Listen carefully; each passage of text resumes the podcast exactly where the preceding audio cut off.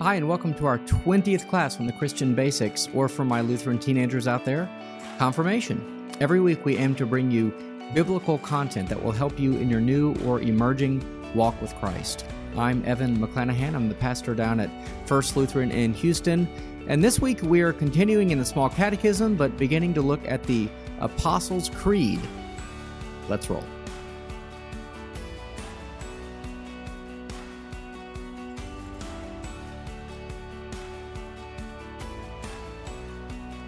A creed. What is a creed? Well, it's a, basically a statement of belief. For a lot of Christians, they've sort of abandoned the idea of saying or reciting these historic creeds. They'll say deeds, not creeds. Deeds, not creeds, actually is a creed, though. So they're kind of inescapable. We shouldn't see the creeds as being opposed to what the Bible teaches, but really being a concise summary of what the Bible teaches. The creeds, there are typically three historic creeds the Apostles' Creed, the Nicene Creed, and the Athanasian Creed.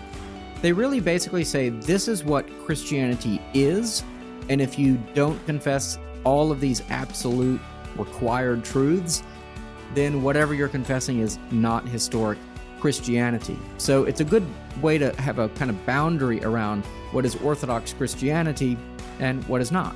So, therefore, like in my church, we say one of those creeds every week. It's to remind ourselves of what we believe and really to what we have bound our life.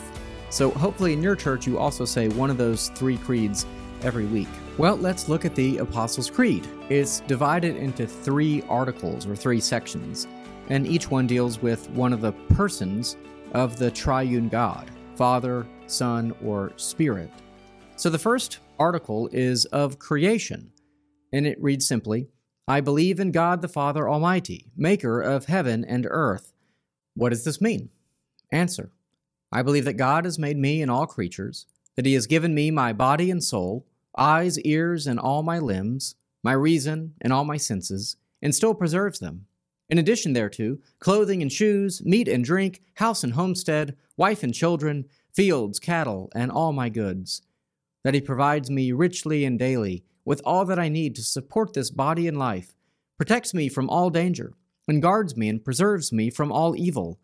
And all of this out of pure fatherly divine goodness and mercy, without any merit or worthiness in me, for all which I owe to Him to thank, praise, serve, and obey Him. This is most certainly true. Well, this is a reminder that everything we have is, in truth, God's.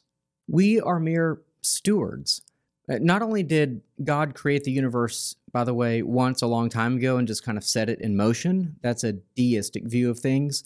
We actually believe that God interacts in his creation right now. So he is still the giver of all that we have, he is still the creator of everything in our life. Now, notice too, there's a real simplicity with this uh, first article of the Apostles' Creed, it doesn't get into all the details about how God created or when He created. There are different schools of thought in Christianity about a young earth or an old earth. In other words, whether the universe is a few thousand years old or a few billion years old.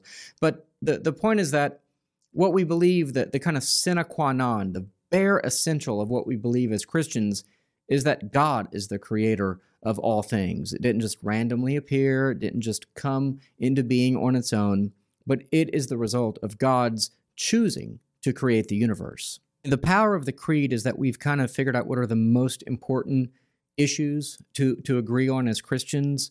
And so it's not to say those other issues aren't important and not worthy of debate and study, but it's just that when it comes to being a Christian, the main thing to believe is that God is the creator of all things. And the second article deals with Jesus, it's of redemption. And in Jesus Christ, his only Son, our Lord, who was conceived by the Holy Ghost, born of the Virgin Mary, suffered under Pontius Pilate, was crucified, dead, and buried. He descended into hell. The third day he rose again from the dead. He ascended into heaven, and sitteth on the right hand of God the Father Almighty. From thence he shall come to judge the quick and the dead. What does this mean? I believe that Jesus Christ, true God, begotten of the Father from eternity, and also true man, born of the Virgin Mary, is my Lord, who has redeemed me, a lost and condemned creature, purchased and delivered me from all sins, from death, and from the power of the devil, not with gold or silver, but with his holy, precious blood, and with his innocent suffering and death, in order that I may be wholly his own, and live under him in his kingdom, and serve him in everlasting righteousness, innocence, and blessedness, even as he is risen from the dead, lives and reigns to all eternity. This is most certainly true.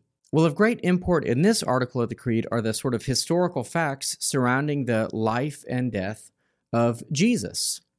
While to be a Christian, you have to have a supernatural worldview, the reality is that our Christian claims take place in a historical context. They can be falsified or verified. They either happened or they did not. So there's really theological and historical importance here. Jesus existed at a specific time and place. And to choose not to believe that is certainly your right. There are people who do that, but it really puts you against history.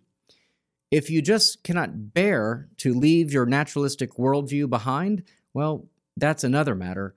But in the Creed, we affirm the historic reality of Jesus living, of the way that he died, the fact that he rose from the dead, and also that he ascended into heaven.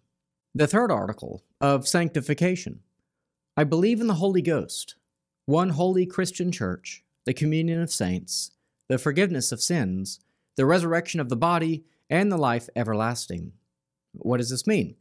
I believe that I cannot by my own reason or strength believe in Jesus Christ, my Lord, or come to him, but the Holy Ghost has called me by the gospel, enlightened me with his gifts, sanctified and kept me in the true faith, even as he calls, gathers, enlightens, and sanctifies the whole Christian church on earth, and keeps it with Jesus Christ in the one true faith, in which Christian church he forgives daily and richly all sins to me and all believers, and at the last day will raise up me and all the dead, and will give to me and to all believers in Christ everlasting life.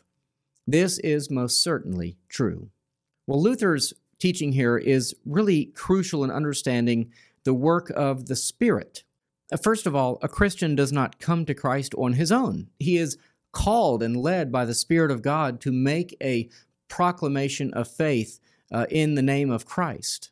Lutherans would say this does run counter to some of what might be called decision theology, which sort of says that you make a decision for Christ as your Lord and then you receive the Holy Spirit. We say, no, you have to have the Spirit before you can make a positive confession of Christ as your Lord. Second, the Spirit also plays a role in the ongoing life of the Christian. This is called sanctification or growing in holiness. Yes, the Spirit plays a huge role in bringing us to a confession of Christ as our Lord, but the Spirit also plays a, a big role in us living a holy life and us desiring the things of God and us being obedient to the law of God. This is where the Spirit really does play an active role in enlightening us, in calling us, in gathering us, and in making us holy. I kind of like the image of a boomerang when I think about the three persons of God working together for one cause, which is to draw his people to himself, to glorify himself in the calling and redeeming of his people you know, a boomerang is something you throw, and I, guess it can come back to you. I've never thrown one, and doubt that I would be good enough for it to actually come back to me. But anyway, that's sort of the the idea behind it. And so, from God the Father, Jesus Christ the Son comes, and Jesus sends the Spirit of God. And now the Spirit then does the work of bringing us into a confession of Christ our Lord, who then reconciles us through his saving work um, and his own perfect righteousness brings us to be reconciled to God the Father. So there's a there's a way in which each person of the Godhead works to do the will of God totally, and maybe that's a way to help remember it. Finally, while this should be elementary for Christians, and we are going to have a whole video just on the Trinity very soon, you know, it should be said that the Spirit is not an it, but a He. The Spirit of God is a person, no less and uh, no less important, and no less in any way a person as is the Father and the Son. In some ways, I think the Spirit does kind of the behind the scenes work uh, of God. You know, he is he is not wanting to draw attention to himself, but rather he works so that we can grow in holiness and confess Christ as our Lord, so we can be reconciled to the Father. Uh, but in no way does he draw attention to himself per se. It's more that work behind the scenes. But please understand that the Spirit of God is the third person of the Trinity, and it is wholly appropriate to speak of the Spirit as a he, not an it.